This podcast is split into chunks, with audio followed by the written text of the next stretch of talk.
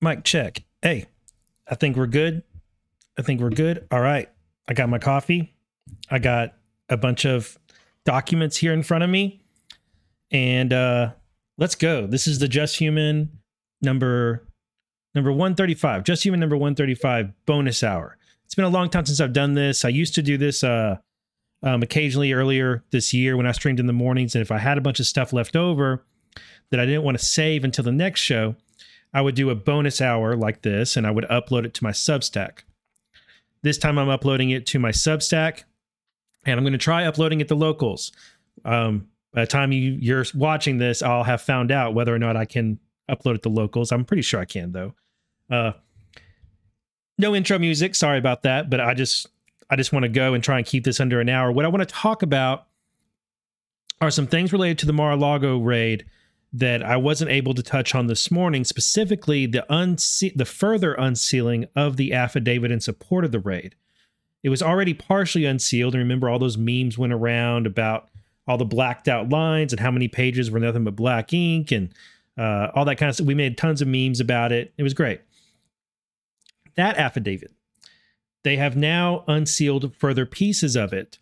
And so there's a couple interesting bits in there. It's not um there there hasn't been too many changes, but it's enough that it's worth taking a look at it. So what we're going to do is I'm going to compare I've I've been messing with my screen for about 30 minutes now and OBS trying to figure out how I could best do this. Probably didn't figure out the best way, but I figured out a decent enough way to where I'm going to show you side by side the first affidavit we got and then the second affidavit. And then that way you can see where the changes have been made. And I'm just going to read the changes, make commentary as as I desire it. And then after I go over that, I've got a theory in progress about these raids and these subpoenas raids, quote unquote, uh, these subpoenas and search warrants that have been carried out against uh, a whole bunch of different people who are supposedly Trump allies. Now, some of them I know, I absolutely believe they are Trump allies, but I don't know that for certain about all of them. So we're gonna. I have. I've been working on something with that. I think I see a timeline of events that tie together pretty nicely on it. Um, a trail of crumbs. So that's going to be the second thing we talk that I present. Um, welcome Glad you're watching this. Thank you for uh, checking out my Substack or checking out my locals. Really appreciate it. All of my content's free. You don't have to be a paid subscriber, but if you want to support the show, the best way is to become a paid subscriber on Substack or Locals, or go to buymeacoffee.com slash justhuman.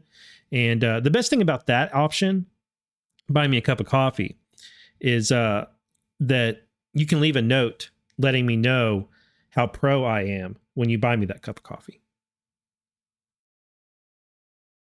And I appreciate those notes. Okay. This is not from the Trump v. United States case that we've been studying that has Judge Cannon, um, who, by the way, if I had, if I'm thinking, I don't have any clues about this, but I'm thinking she's probably going to rule on a special master tomorrow, Thursday, or Friday. Um, I think she wants to get it done. I think the, this week. I think the government does too. Obviously, they've been they want this. They want they want to proceed, and I think Trump wants to get it done too. So I do still think that she will choose choose Barbara S. Jones, and I think she will do it tomorrow or Friday. I'm not sure how the appeal to the 11th Circuit will go. Um, not super i'm not a lawyer and i've ne- definitely not a lawyer in federal court and i'm not exactly sure how that process works but i do know if it is accepted to the 11th circuit then we're talking about months of this getting tied up. So which is another reason why the doj's appeal to the 11th circuit doesn't make sense. You know why would they appeal it up there with the same time they're filing to have things sped up because they're, they're so eager to get this evidence? If their appeal is accepted it's going to take forever for them to be able to get access to all evidence they want unless they get some kind of special special stay some kind of special motion granted where they get to use it but it's still an appeal it's it's still going to take a lot longer than they would want so um, i'm kind of thinking that they will they will withdraw their appeal Like picture this. Maybe maybe Judge Cannon chooses Barbara S. Jones, who the DOJ offered a special master. And Barbara S. Jones says, Yeah, I can get this done by October 17th, just like you guys want. And then DOJ withdraws their appeal to the 11th Circuit Court. We could see that happen. Um, anyway, let's get to this. So, this is not from that case. This is from the original Mar a Lago search warrant case, uh, the one that you can identify as having the case number 08332. And this was filed on the 13th yesterday. And it's United States motion to unseal and the they want to unseal several several docket entries 122 123 124 and 125 and what they want is to unseal uh, regarding the additional partial unsealing of the search warrant or unredacting of the search warrant. Now it gives their background. We already know this about the raid and then they say given the circumstances presented in this matter and the public interest and transparency the government moved to unseal the search warrant, its attachments, and the property receipts summarizing material seized, and this court granted the government's motion. That was way back on docket entry 18 and 41. Several news media organizations and other entities, the interveners, filed motions to unseal all the materials, including the affidavit. And where, wait, at which point at which the court directed the government to file under seal proposed redactions for the affidavit. And then on doc, that was docket entry 74 in accompanying written order the court noted that the government quote has met its burden of showing good cause or a compelling interest that overrides any public interest in unsealing the full contents of the affidavit. And of course there was much reacting to that because we got so many black lines and we didn't get to see all the juicy bits that we really wanted to see Noting that the warrant involves, quote, matters of significant public concern, however, the court concluded that the present record does not justify keeping the entire affidavit under seal. By the way, I'm not sure, but at the beginning of this, I may have said we're going to look at affidavit or search warrant. We're looking at the affidavit. I don't remember. I may have misspoken and said search warrant. I meant mass affidavit, ma- affidavit earlier. oh, okay. I need more coffee. Okay. Later, the court granted that motion. The court also found that, quote, the proposed redactions are narrowly tailored to serve the government's legitimate interest in the integrity of the ongoing investigation and are the least onerous alternative to sealing the entire affidavit. Thus, the court ordered the government to publicly file the affidavit with the redactions approved by the court. This is Judge Magistrate, uh, the Magistrate Judge Bruce Reinhart, by the way. I'm um, pretty sure he's still over this case. Or is it Howell? Because I've seen Howell make a couple filings. Or I think it's still, still Matt, Bruce Reinhart's still over this, but I have seen Judge Howell name appear in a couple documents. Anyway, the court also found this and the court found that, blah, blah, blah. In another proceeding in this district related to this search warrant, former President Trump voluntarily revealed the existence of a subpoena for documents bearing classified markings served on his post presidential office, as well as a subpoena served on his business entity, the Trump Organization, for video surveillance footage. That's in the Trump v. United States of America case that we've all been paying attention to and where the special master is. That's the one with Judge Cannon. Those subpoenas were issued by a federal grand jury sitting in the United States District Court of the District of Columbia. In order to respond to former President Trump's filings in that matter, the government sought permission from the U.S. District Court of D.C. to disclose the existence of those subpoenas, as well as correspondence and communications related to them pursuant to Rule 6E3EI. The court granted the government's motion the government's request, finding under the applicable law that applicable law that the district that the government had established a particularized need for the grand jury material in question and permitted the government to make the disclosure in Trump v. United States. Thereafter, the government referenced the subpoenas already publicly revealed by former President Trump in its filings. So, President, in that case, things were revealed that are in this affidavit, which means some of the things in this affidavit can now be unredacted. Now, I just had a thought. Um, I wonder what would happen if I search this number right here. This just now occurred to me that maybe maybe I should search on recap for this grand jury thing right here and just see if anything comes up. Now, they're not going to let me see filings. Grand juries are secret by their nature, but it may let me see a magistrate judge or somebody. Okay, this is the one we're looking at with Bruce Reinhart. Nope, it doesn't. Okay, but it looks like number 22, Grand Jury 37 in the Circuit Court of DC is is what we're looking for is the the grand jury case number. So, okay, I might dig on that later and see if I can find which judge in DC is handling it. That might be interesting. Um okay. The reason it'd be interesting is because if I can trace it to court buildings that we have seen individuals going in and out of. Something for me to dig on later. Okay. The government next sought and received authorization from the U.S. District Court for D.C. to additionally disclose here matters related to the subpoenas that former President Trump publicly revealed. There's that same case again. Limited disclosure matter occurring before a grand jury, number 22 GJ 37 DEC. That's the District DC Court, September 7th, 2020. Interesting. Okay.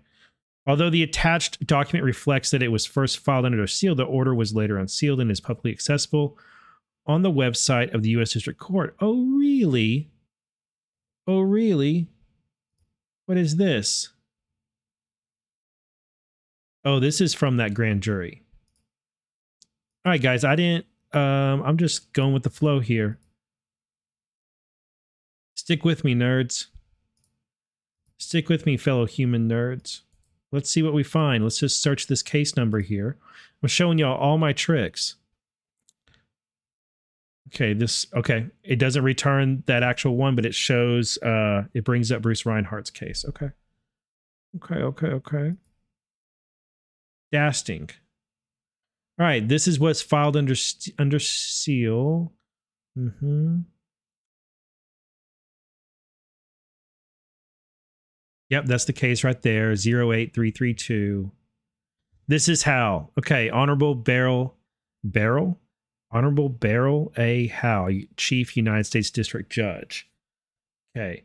I don't know that this is a judge that's handling the grand jury, but it's possible.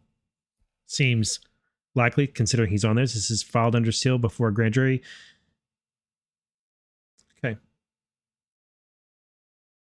All right, pursuant to that order, the government has filed notice regarding additional partial unsealing, blah, blah, blah.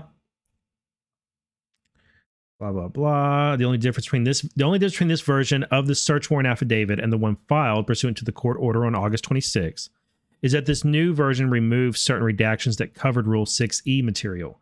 Because the former president publicly disclosed the existence of those grand jury subpoenas and associated information in his filings, the government sought permission from the responsible district court to reveal this stuff. The government has retained all other redactions that protect information that the court has found should remain under seal. So that's the background on what we're going to look at. Um, now, these redactions, I'm sure th- this has already been filed by a number of people. The way this stuff always goes is that FOIA requests are made to see everything to see what's what's been redacted. And then FOIA laws come into play and when they uphold those redactions they ha- they put a little code on that black block saying why it's redacted whether it's because of protecting a law enforcement source personal information ongoing investigation whatever.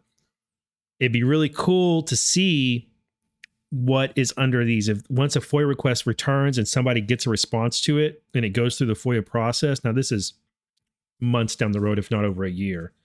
It'll be really neat to see what FOIA um, re- what FOIA exemptions they use. That's what they're all. That's what they're called. Uh, exemptions they use on these uh where these redactions are. But for now we have this. Now first off you can see on the left there's right here there's where the redactions were on the first time we got this, okay? This is from August 26th. And you can see this redactions in this block. Now in the new version though, those are gone. And I know my face is in the way right here. Let me s- scroll up. And actually, I might do something with myself right here. Let me uh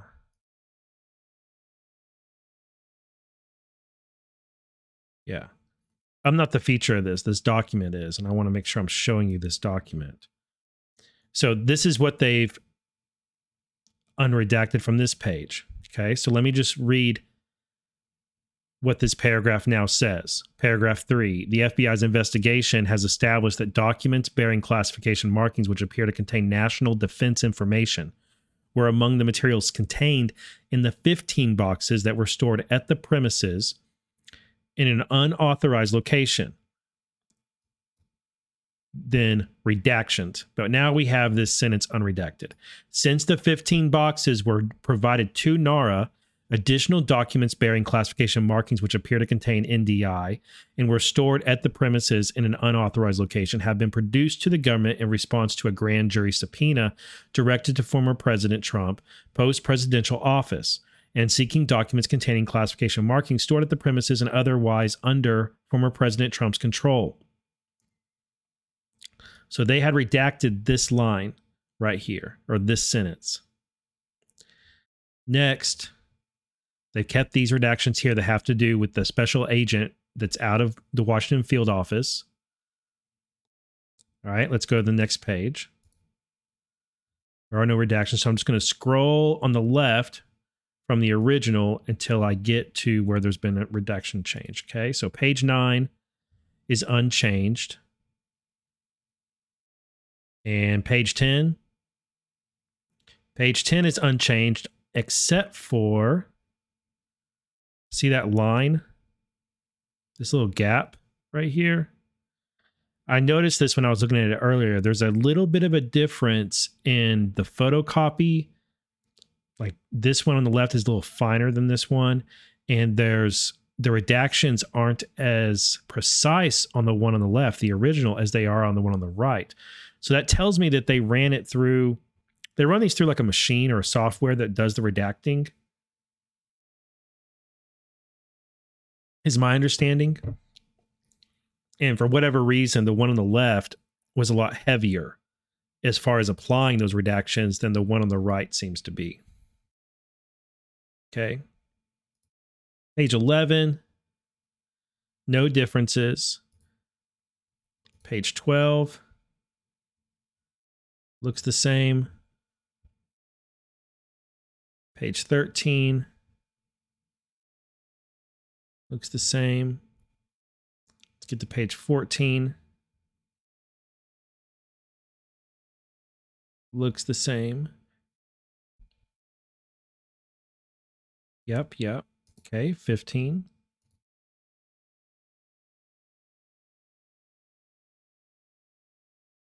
There's another instance where you see a gap right there. Just a little bit of a difference in in how the redactions were done. Okay. 48 and 49 paragraphs, paragraph 50 and 51. Oh. Now we got something different. Okay, on page 18, they kept the redactions on paragraph 50, but paragraph 51 is now available to us. Paragraph 51 reads Grand jury subpoena, related correspondence, and production of additional classified documents. DOJ has advised me that that would be the agent writing this, I believe. On May 11th, 2022, an attorney representing POTUS, former president's counsel one, agreed to accept service of a grand jury subpoena from a grand jury sitting in the District of Columbia. It was sent to him via email by one of the prosecutors handling this matter for DOJ. henceforth DOJ counsel. The subpoena was directed to the custodian of records for the office of Donald J. Trump, and it requested the following materials. And it gives this big list of all these different types of classifications. Okay. This is also unredacted. The return date of the subpoena was May 24th. DOJ counsel also sent POTUS Counsel 1 a letter that permitted alternative compliance with the subpoena by providing any response documents to the FBI at the place of their location and by providing from the custodian a sworn certification, a sworn certification that the documents represent all responsive records. The letter, fur- letter, letter further stated that if no responsive documents existed, the custodian should provide a sworn certification to that effect. On May 25th, while negotiating for an extension of the subpoena, former President Trump's counsel sent two letters to DOJ counsel. So that what I just read is what was redacted. We are aware of that because of other letters. We've already known that this type of uh, this exchange took place thanks to some other filings in the Trump v. United States case. This reading this in the affidavit though does make me wonder about a certain theory going around that Trump's lawyers messed up in providing that certification and they themselves might get in trouble for certifying that they had turned over all the documents when they had in fact not. Um, I'm a bit worried about that. There is a rumor that I haven't seen confirmation of anywhere, but it's from some semi reputable source, I mean, mainstream media sources are saying that Christina Bobb has retained counsel that she's hired defense attorneys. And uh, I haven't seen her anywhere in a little while. So, kind of concerned that maybe she has. Um, now, that doesn't necessarily mean she did anything wrong, but it could mean she feels that she needs them, right? So, I'm not really thinking that POTUS's lawyers like Christina Bobb and Evan Corcoran who was the other one? Christopher Kise. There's one more I'm forgetting. I'm not really thinking that they did anything wrong, but it, if they did, it wouldn't be the first time that one of President Trump's lawyers got in some trouble. And if they end up getting raided themselves or subpoenaed or search warrant, we should probably raided is the word of the day because of, the, of this time period. Uh, actually, because it evokes emotion, it, it evokes an imagery. When you say raided, versus served a subpoena or served a search warrant, that doesn't put an image in your mind the way that the term raided does. So that's why President Trump and team are using that word. That's also why the media on both sides use that word. It really grabs your attention and it puts an image in your mind that uh, causes you to have some emotion about it. It's vivid. So I do have a concern about that. All right, let's scroll down a little bit more. This was redacted. There's no instance where there's a gap.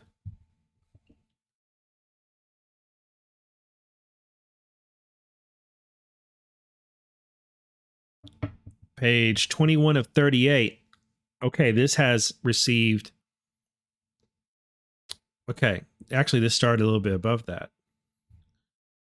Okay. Oh, I'm okay. Paragraph 55. We got a bunch unredacted. Or, yeah. Okay. After an extension was granted for compliance with the subpoena on the evening of June 2nd, POTUS's counsel contacted DOJ counsel and requested that FBI agents meet him the following day. Oh, meet him the following. So that's not Christina Bobb. F POTUS counsel one is not Christina Bobb because it says him. So that would be Evan Corcoran, I believe. The following day to pick up responsive documents, on June 3rd, three FBI agents and DOJ counsel arrived at the premises to accept receipt of the materials. In addition to former president's counsel, another individual, here and after individual two, was also present as the custodian of records for F. POTUS's post presidential office. Wait a minute. So that. I think that is Evan Corcoran is the custodian, isn't he?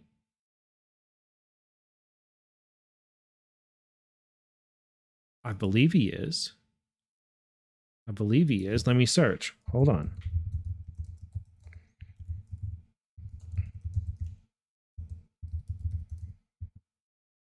Let me see. I think we learned in that NARA letter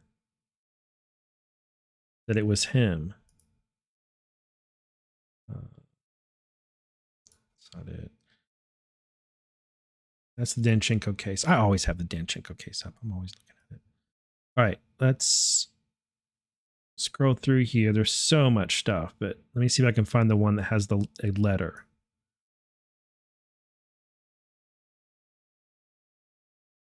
That's not it. That's not it.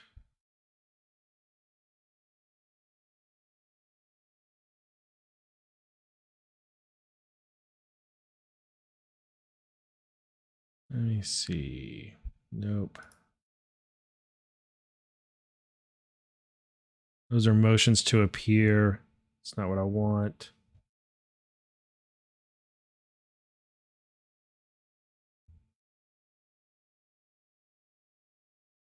As to a special master.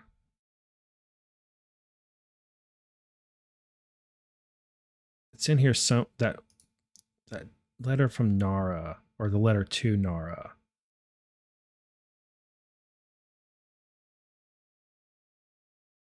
Where is it?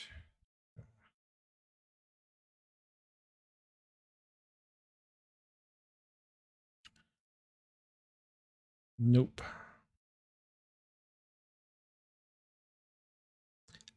See, my brain wasn't thinking about this until I started recording and reading it aloud. And now I'm like, ooh, ooh, I should dig on that. I should dig on this.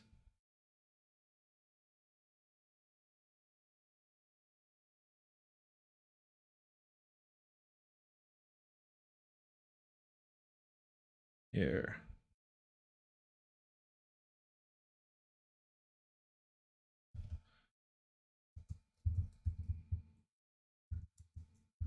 I'm pretty sure it's him, but I just want to, I really want to see this this letter.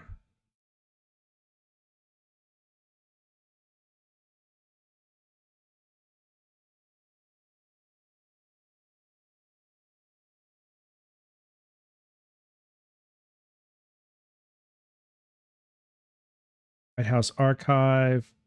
That's briefing on PRA. That's not it. That's not it.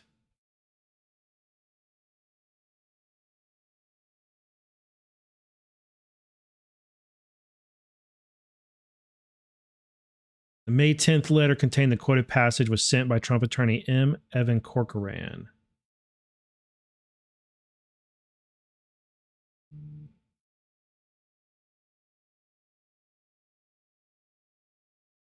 Just want to see a line saying that he is the custodian of records.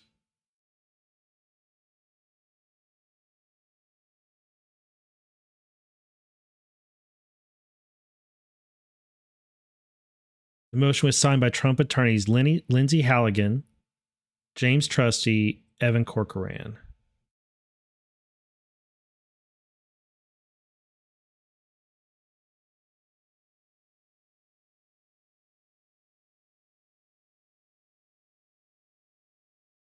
Okay, there's the receipt for property.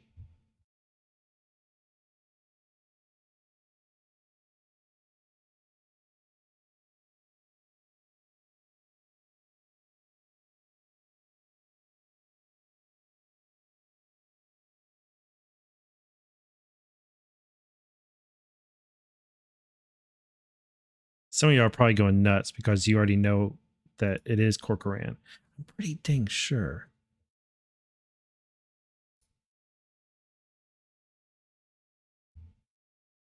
Uh,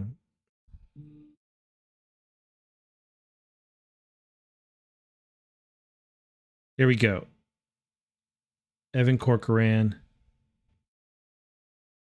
And this is May 10th. Yeah. Yeah. Okay. It is. It is Corcoran. I want to make sure I have the right person in mind. Okay. Sorry about that, guys. Okay, so there is June 3rd, three FBI agents and DOJ counsel arrived at premises, that would be Mar-a-Lago, to accept receipt of mater- materials. In addition, F. POTUS Counsel 1, Another individual hereafter, individual two, was present as the custodian of records. So I think that's Corcoran. The, the production included a single Redweld envelope wrapped in tape containing documents.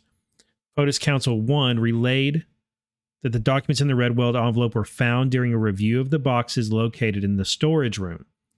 Individual 2 provided a certification letter signed by Individual 2, which stated based upon the information that's provided to me, I am authorized to certify on behalf of the office of Donald J. Trump that the following a diligent search has conduct has been conducted. This search was c- conducted after receipt of the subpoena in order to locate these documents, any and all responsive documents accompanying this certification, and no copy, written notation, or reproduction of any kind was retained in the responsive document. I wonder if I can search that and get the letter.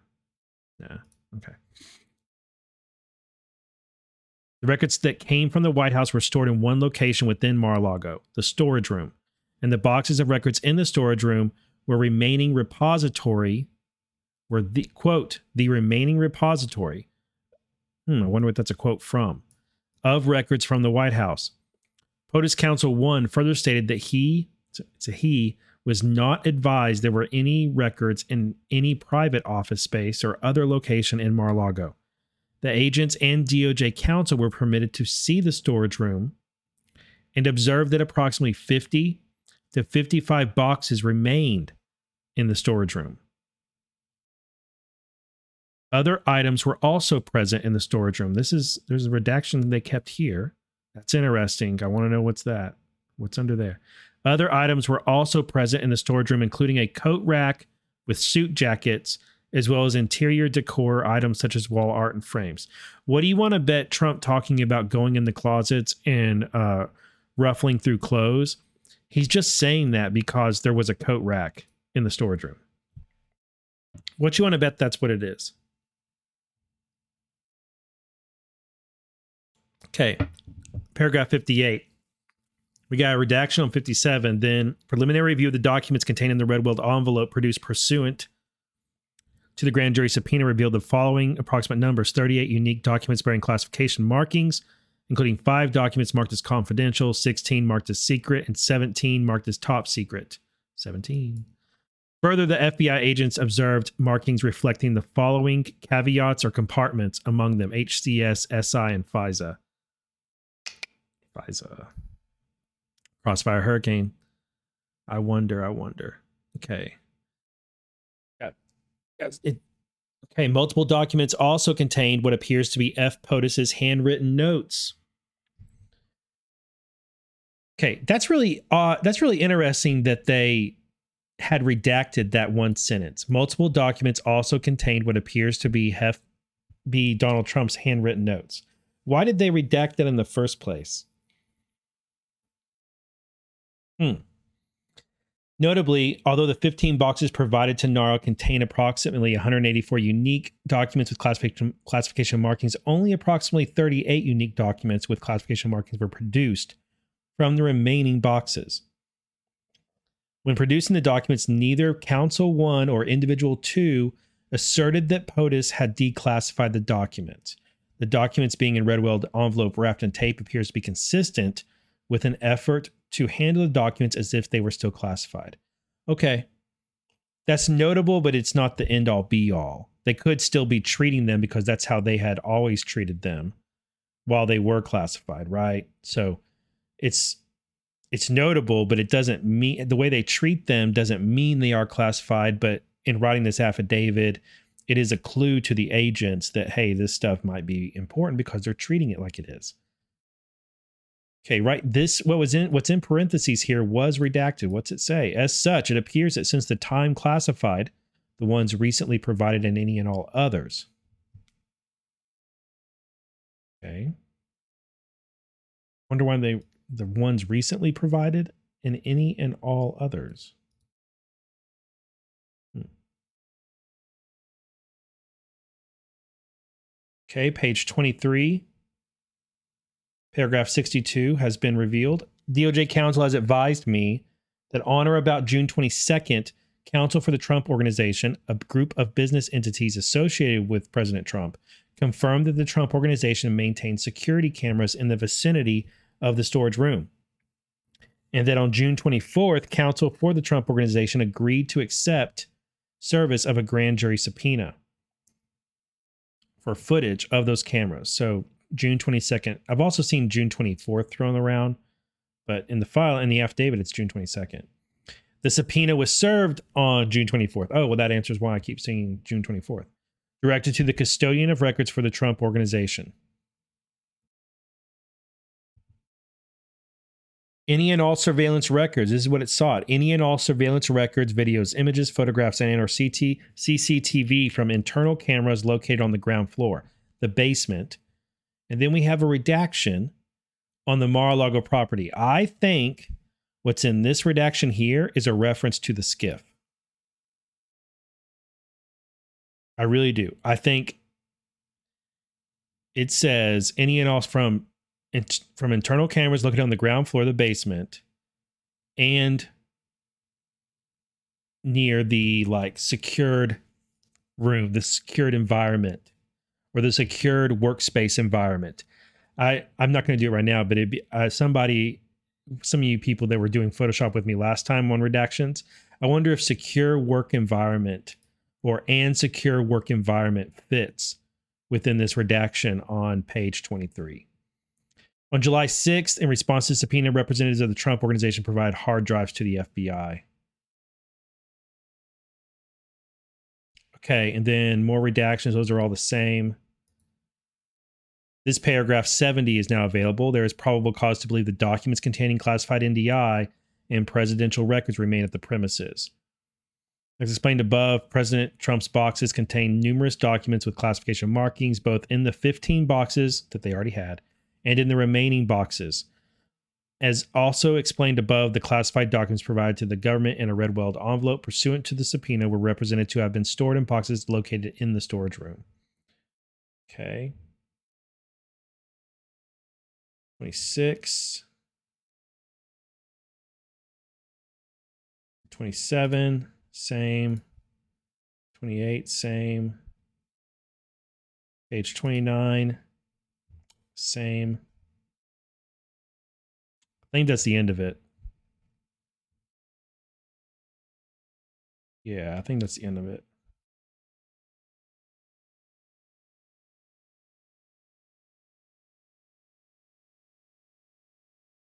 Okay. So, a little bit more insight into the affidavit, basically things we've already learned from the other filings. Um,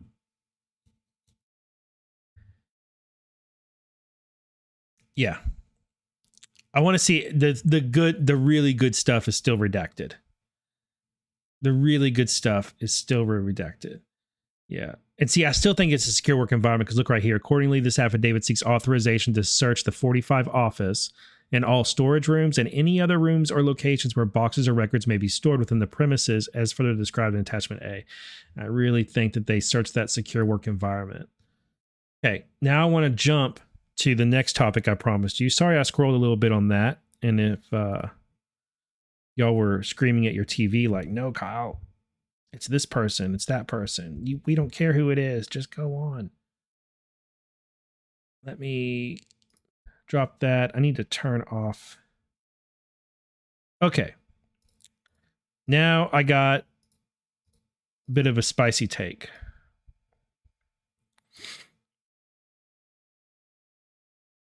And it's not from that. So, do you remember? Let me see if I can take you through some stuff. Do you remember way back when on June 16th, me sharing this.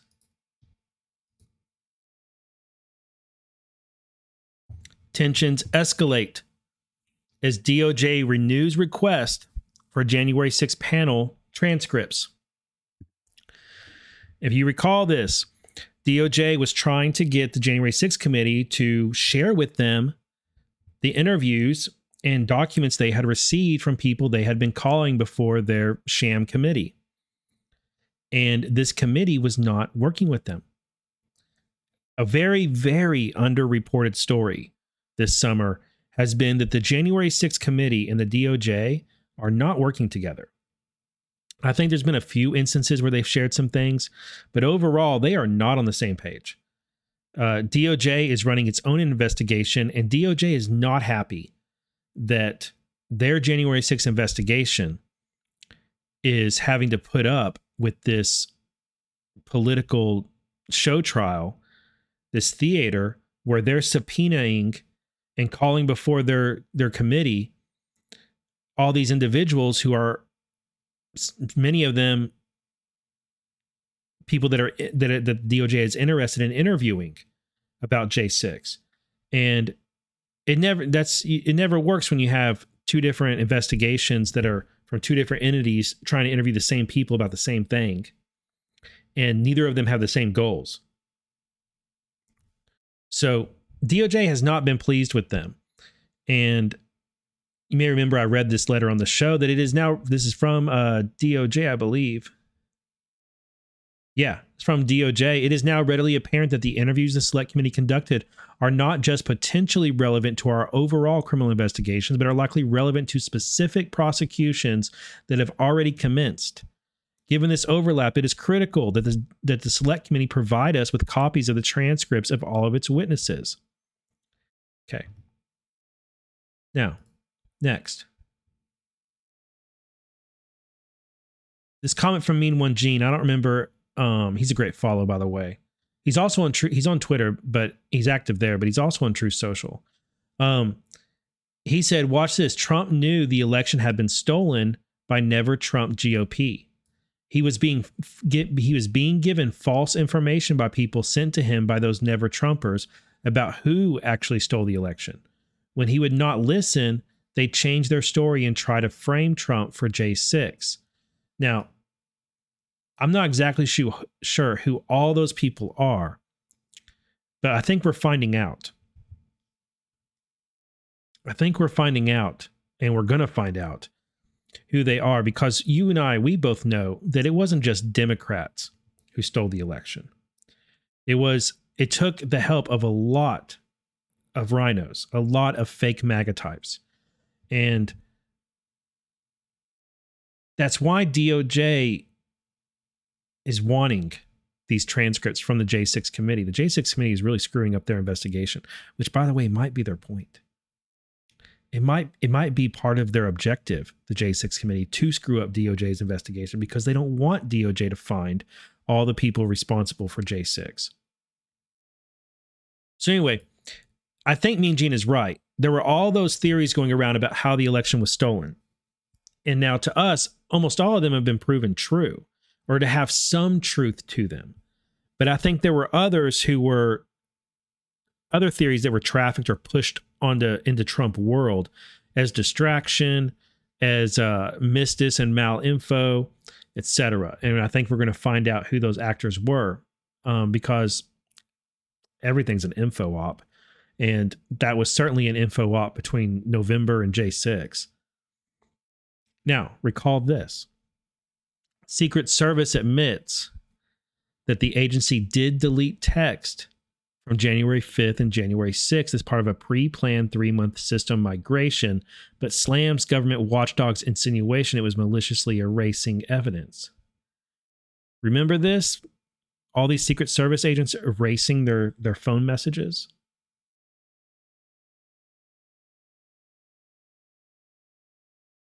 J6 from the same day. That last article, this is from July 14th. Also, July 14th, January 6th panel aims to reconstruct deleted Secret Service text.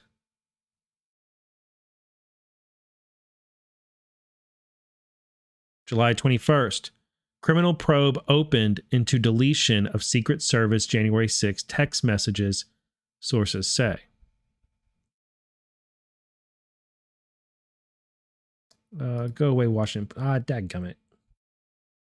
I don't. I don't want that. Go away.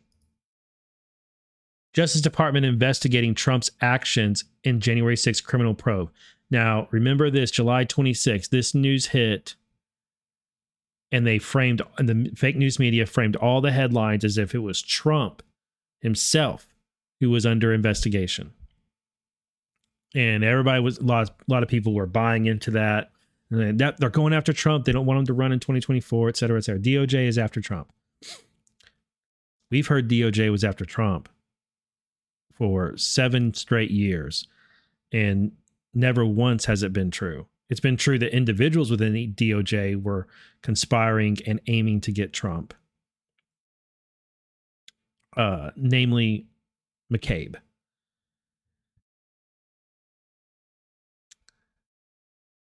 Next one. June 27th, June or July 27th from the New York Times asking questions about Mr. Trump in connection with the electors plot or the attack on the Capitol does not mean the Justice Department has opened a criminal investigation into him. Don Winslow is correct. I don't really I know that name, but I don't even know who he is. But I just saved that because that's exactly right. That's exactly right. All right. I remember this thread from Mean Gene one that I read on the show. Imagine a scenario where nobody would investigate election fraud in a presidential election that got tens of millions more votes than any previous election. Remember this headline from Washington Post: Justice Department investigating Trump's actions in January 6 criminal probe.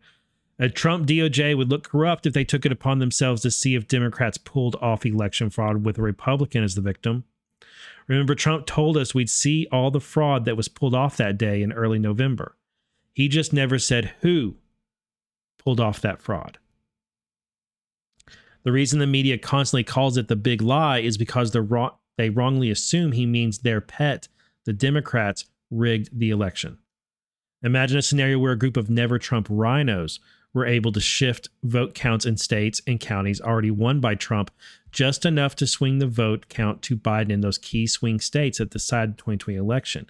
You notice all those Republicans who still won, but Trump did it as if Trump had no coattails. Now, that's an indicator of fraud that they took votes away from Trump. But what if in some of those places, some of those people that won won via fraud? And they rigged it so Trump wouldn't win because they don't want Trump. Now, remember, nobody would investigate it, right? Nobody with any real authority, anyway. But wait, just imagine this. What if the DOJ investigating January 6 events would have run across a few phone calls and text from these RINOs? Quote, in addition, Justice Department investigators in April received phone records of key officials and aides in the Trump administration, including his former chief of staff, Mark Meadows. Federal criminal investigators or investigations are by design opaque, and probes involving political figures are among the most closely held secrets at the Justice Department. Many end without criminal charges in trying to understand how and why Trump partisans and lawyers sought to change the outcome of the election, one person familiar with the probe said investigators also want to understand. We do we know everything they are doing? No, we don't. Many elements of the sprawling January 6th criminal investigation have remained under wraps. The Justice Department probe began amid the smoke, blood, and chaos, blah, blah, blah. Now, about state, state capitals, expanding to include an examination of events that occurred elsewhere in the days and weeks before the attack, including at the White House, in state capitals, and at DC hotels. So, in conclusion, it's not always as it seems. This may just be the investigation of November 2020 we've been looking for. Remember this? New information. The DOJ is officially going back before the election that's big for those who were concerned, who were convinced nothing was being investigated regarding 2020. And it has a um, a tweet from Google Google it through Malungu, one of my followers and fans and chat members. Great follow. Wait till the normies discover that rhinos had a plan of their own to remove Trump. And it links to this right here. New. This is from July 30th. Multiple DOJ grand jury subpoenas are seeking communications to and from the RNC's National Director for Election Integrity. Hmm.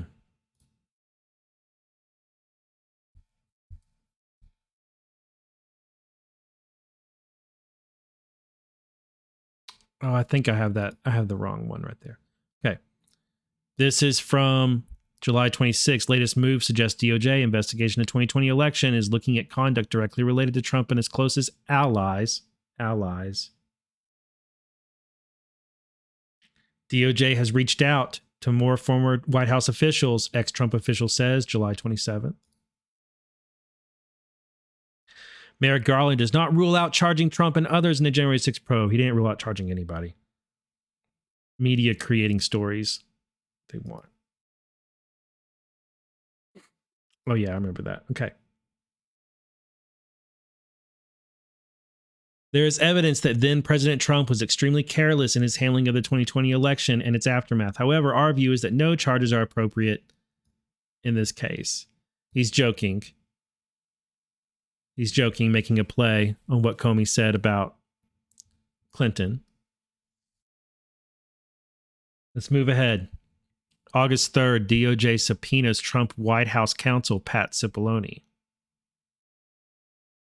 Now, this is his January 6 hearing interview. Remember, DOJ was having trouble getting J6 to cooperate with them.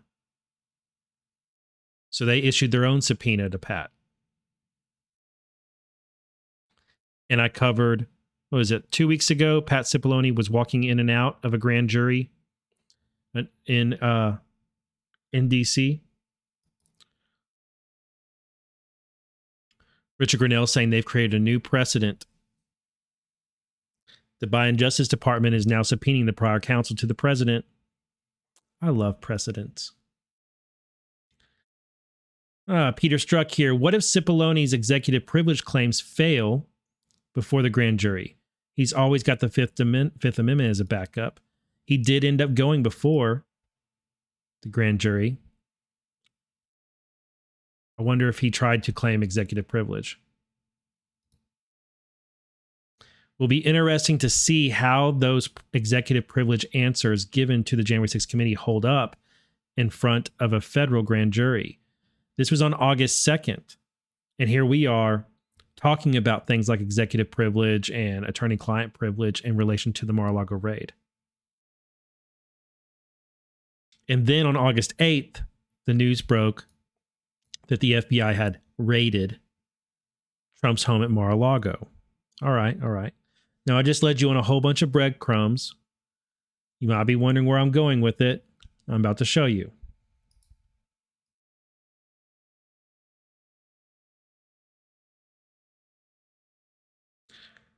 September 12th, Justice Department subpoenas more than 30 people in Trump's orbit in January 6th probe.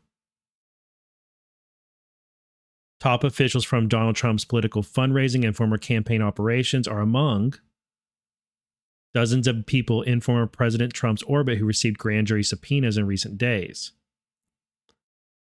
As the Justice Department intensifies its criminal investigation of January 6, among them are former Trump campaign manager Bill Stepien, Sean Dollman, who worked on Trump's 2020 presidential campaign as a chief financial officer.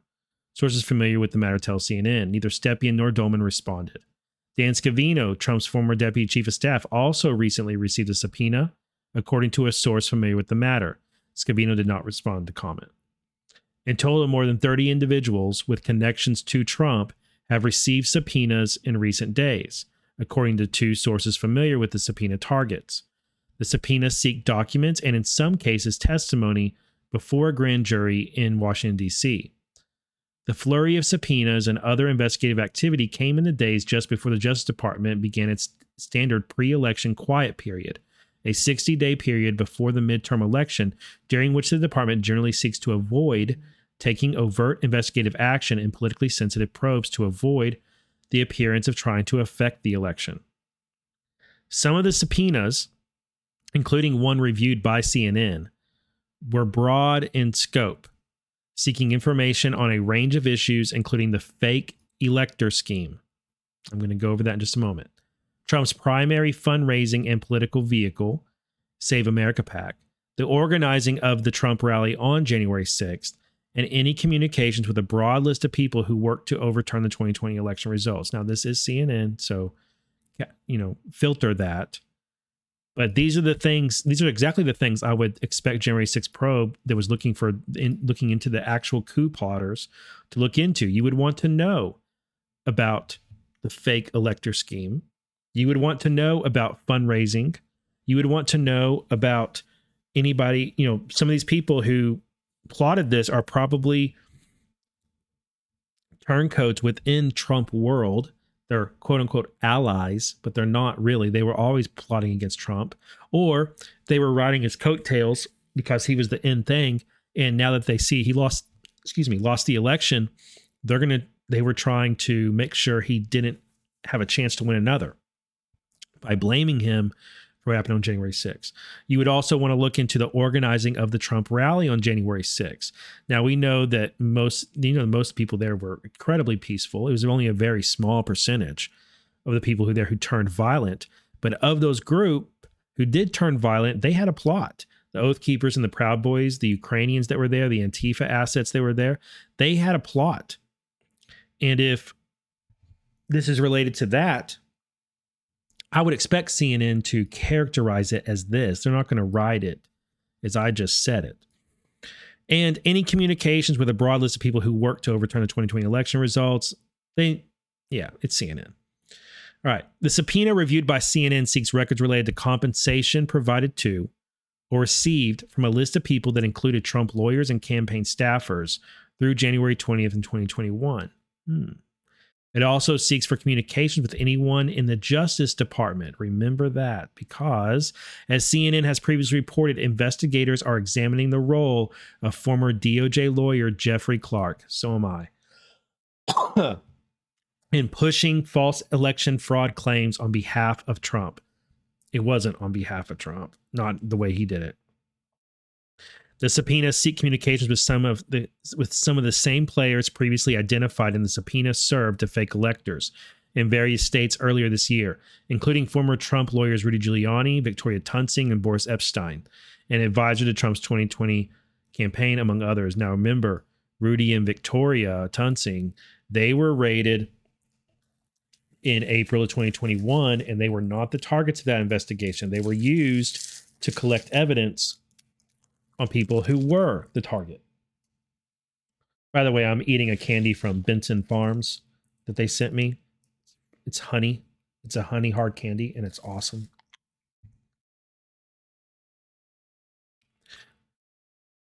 Okay, some of the subpoenas also requested any information that recipients previously returned over to the House Select Committee investigating the January 6 U.S. Capitol attack. Bernard Kerik a former New York City police commissioner who worked with Giuliani to find evidence of voter fraud in the weeks following the 2020 election, also received a subpoena. It is for documents and testimony. I've seen plenty of subpoenas. This looks different because there's no direction to it, said Kerik's lawyer. Usually it's very targeted. Brian Jack, the last White House political director under Trump, was subpoenaed as well, according to a source familiar. Jack did not respond to comment.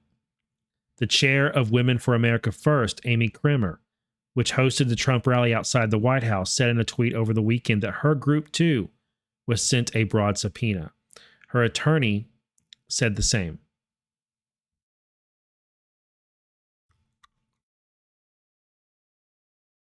And then this Fox News article. Let me see if it has anything that the other one didn't. Some kind of gnat, some kind of little gnat has found its way into my studio. Okay. We knew those.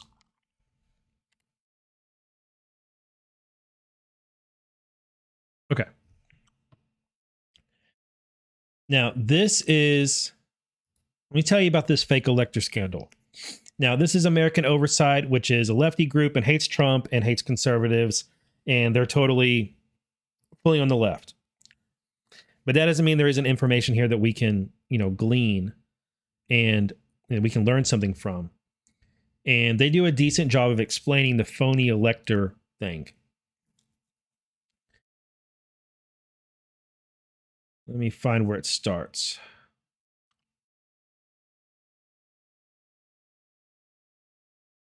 A now famous a now infamous memo prepared by Trump allied lawyer John Eastman, who's also been served a search warrant and subpoena, right? Entitled January 6 Scenario, indicated that the fake electors were part of a six step scheme that relied on Pence throwing out the valid electors from seven states that have transmitted dual slates of, slates of electors. In February 2022, the New York Times reported that two weeks before, after the election, Jim Troupis, a lawyer for the Trump campaign in Wisconsin, had received a memo setting out the strategy to overturn Trump's loss by installing alternate electors in states Trump lost. According to the Times, that memo was used by Eastman and other Trump allied lawyers as they devised the scheme. This article's hostile, but that's not entirely inaccurate right there. In March, a federal judge ruled that it was more likely than not that Trump and Eastman had corruptly attempted to obstruct the January 6 congressional certi- certification and ordered Eastman to produce more than 100 emails he had fought to keep from House investigators. More than a year and a half after that the election, Eastman is still attempting to shield his communications records from the House Select Committee. The fake certificates were also referenced in a draft letter prepared by Justice Department official Jeffrey Clark in December 2020 that falsely stated the department was investigating various irregularities in the election and would have construct have instructed Georgia lawmakers to convene a special session to consider. Um, that month, Trump had plotted plotted to oust acting Attorney General Jeffrey Rosen. He was never serious about that, and replace him with Clark, a loyalist who was willing to use the department to elevate Trump's voter fraud myth. In a lawsuit we filed, we taping these documents that show Kelly Townsend, then a state senator elect senator, asked former Vice President Pence not to accept Arizona's valid electoral slate during the congressional certification on January 6. We also obtained and published memos concerning the appointment of electors. The fake elect man, this gnat is aggressive. I'm going to get you. The fake elector, fake electoral certificates are a critical piece of the coordinated multi-state effort to subvert the will of the American people, blah, blah, blah. Okay. Here's what I think is going on. You got all these people in Trump's orbit getting these subpoenas and search warrants for their phones or for testimony or for documents. You got supposed Secret Service deleted text. You got this Jeffrey Clark guy who wanted Trump to make him AG so that he could act. And I think all of this paints a picture of these people being I think they were trying to. I think this is another trap within January 6th. Now, back as this was going on in real time, when I heard the dual slate of elector thing, I thought, oh, that's what we could do. Like that makes sense. And I was I was really entertaining it. And as we got closer to January 6th, I was like, no, actually, that that doesn't seem right. Um, but it does seem right to me that we hear the objections, that Pence hears the objections on January 6th, and the senators and representatives can introduce evidence of voter fraud, and then they can not accept the electors that were sent from those states. But the I was warm to the dueling slates of elector thing at first, but I started fading on that. If there was a plot to get Trump and Pence to do that, which it seems like there were, or there was, there would have been text messages about it. There would have been communications between all these people who seem to have gotten these grand jury subpoenas and search warrants issued in the past week or so. And I think that's what's going on with them is that DOJ is gathering up all these text messages. That's why they took Mike Lindell's phone, I think um, and other people's phones. I think they're trying to piece together who was telling who, who was in on this conspiracy, who was pushing this. And I think it's legit criminal conspiracy, guys. I don't think it's I don't think it's DOJ just trying to get at Trump through all of this or trying to get at Trump people or get at MAGA people. I think they're actually looking for people who conspired to conduct a coup on President Trump and to obstruct January 6th. I think there's more than one coup and there's more than one plot from January 6th that we saw play out. There, I think there's this one that would have tried to get Trump and Pence to substitute these fake electors. And by fake, what I mean is that they didn't go through the right process to be certified as electors for that those their respective states. It doesn't mean that everybody who signed on to them is bad or criminal. But they weren't legitimate slates of electors that went through the appropriate process. So I think that they,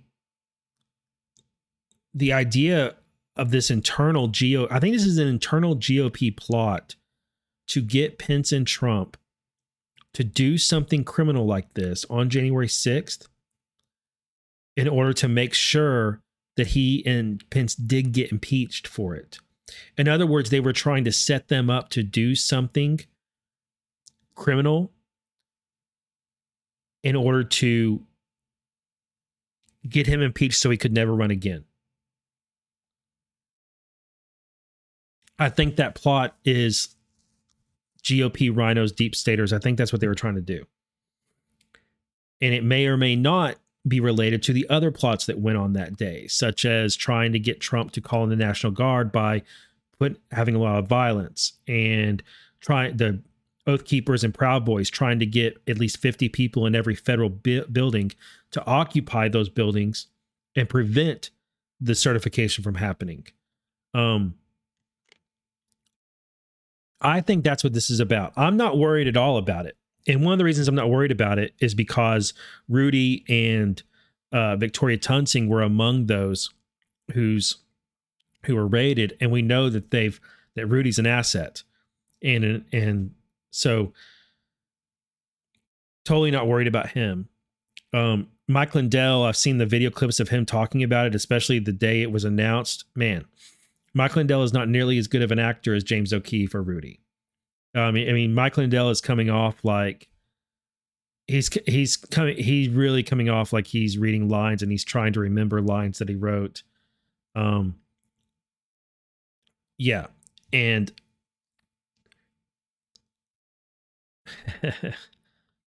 I think that's what we're looking at, guys.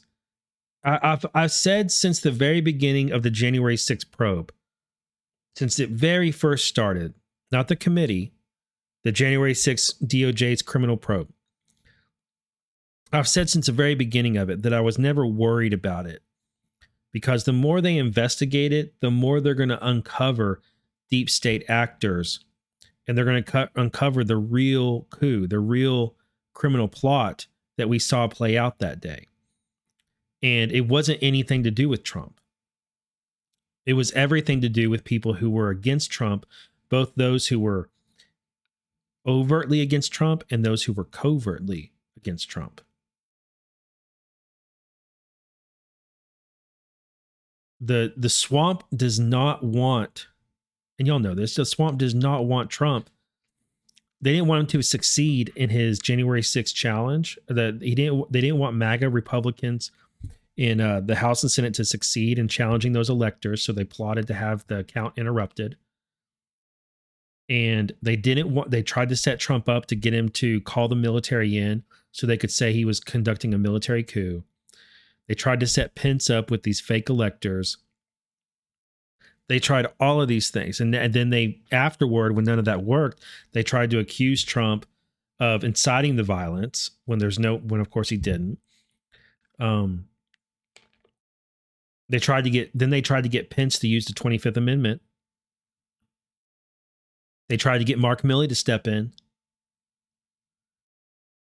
And uh I don't know. Do I don't I don't know what they wanted him to do exactly. Get the military to stop Trump somehow. Uh they were absolutely desperate because all of these other plots failed. And now DOJ is coming back around and they're investigating all this.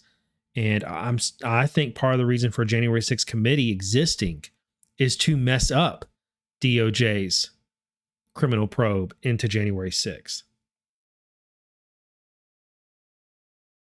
If it was, eh, I mean, if DOJ was actually right now after Trump and after Rudy and after Scavino, then wouldn't they be working with the January 6th committee?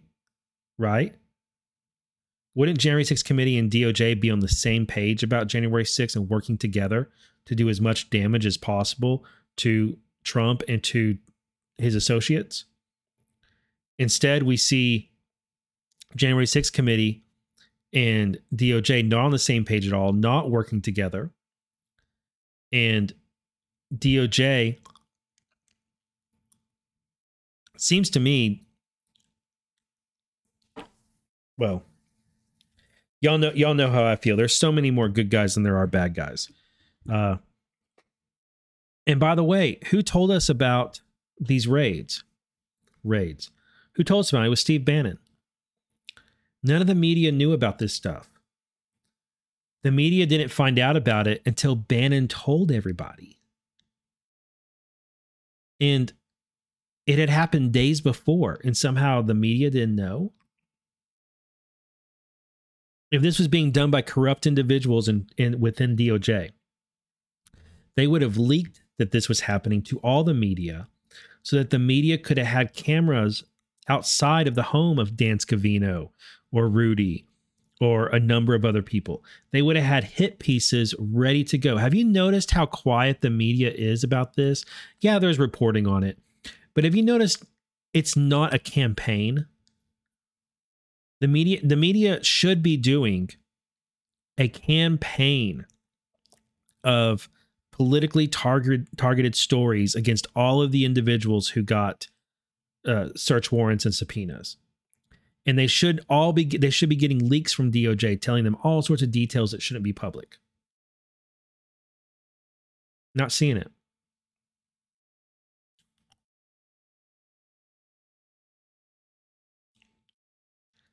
I'm not sure that this is actually going to lead to something having to do with I see my camera froze on here. I don't know why.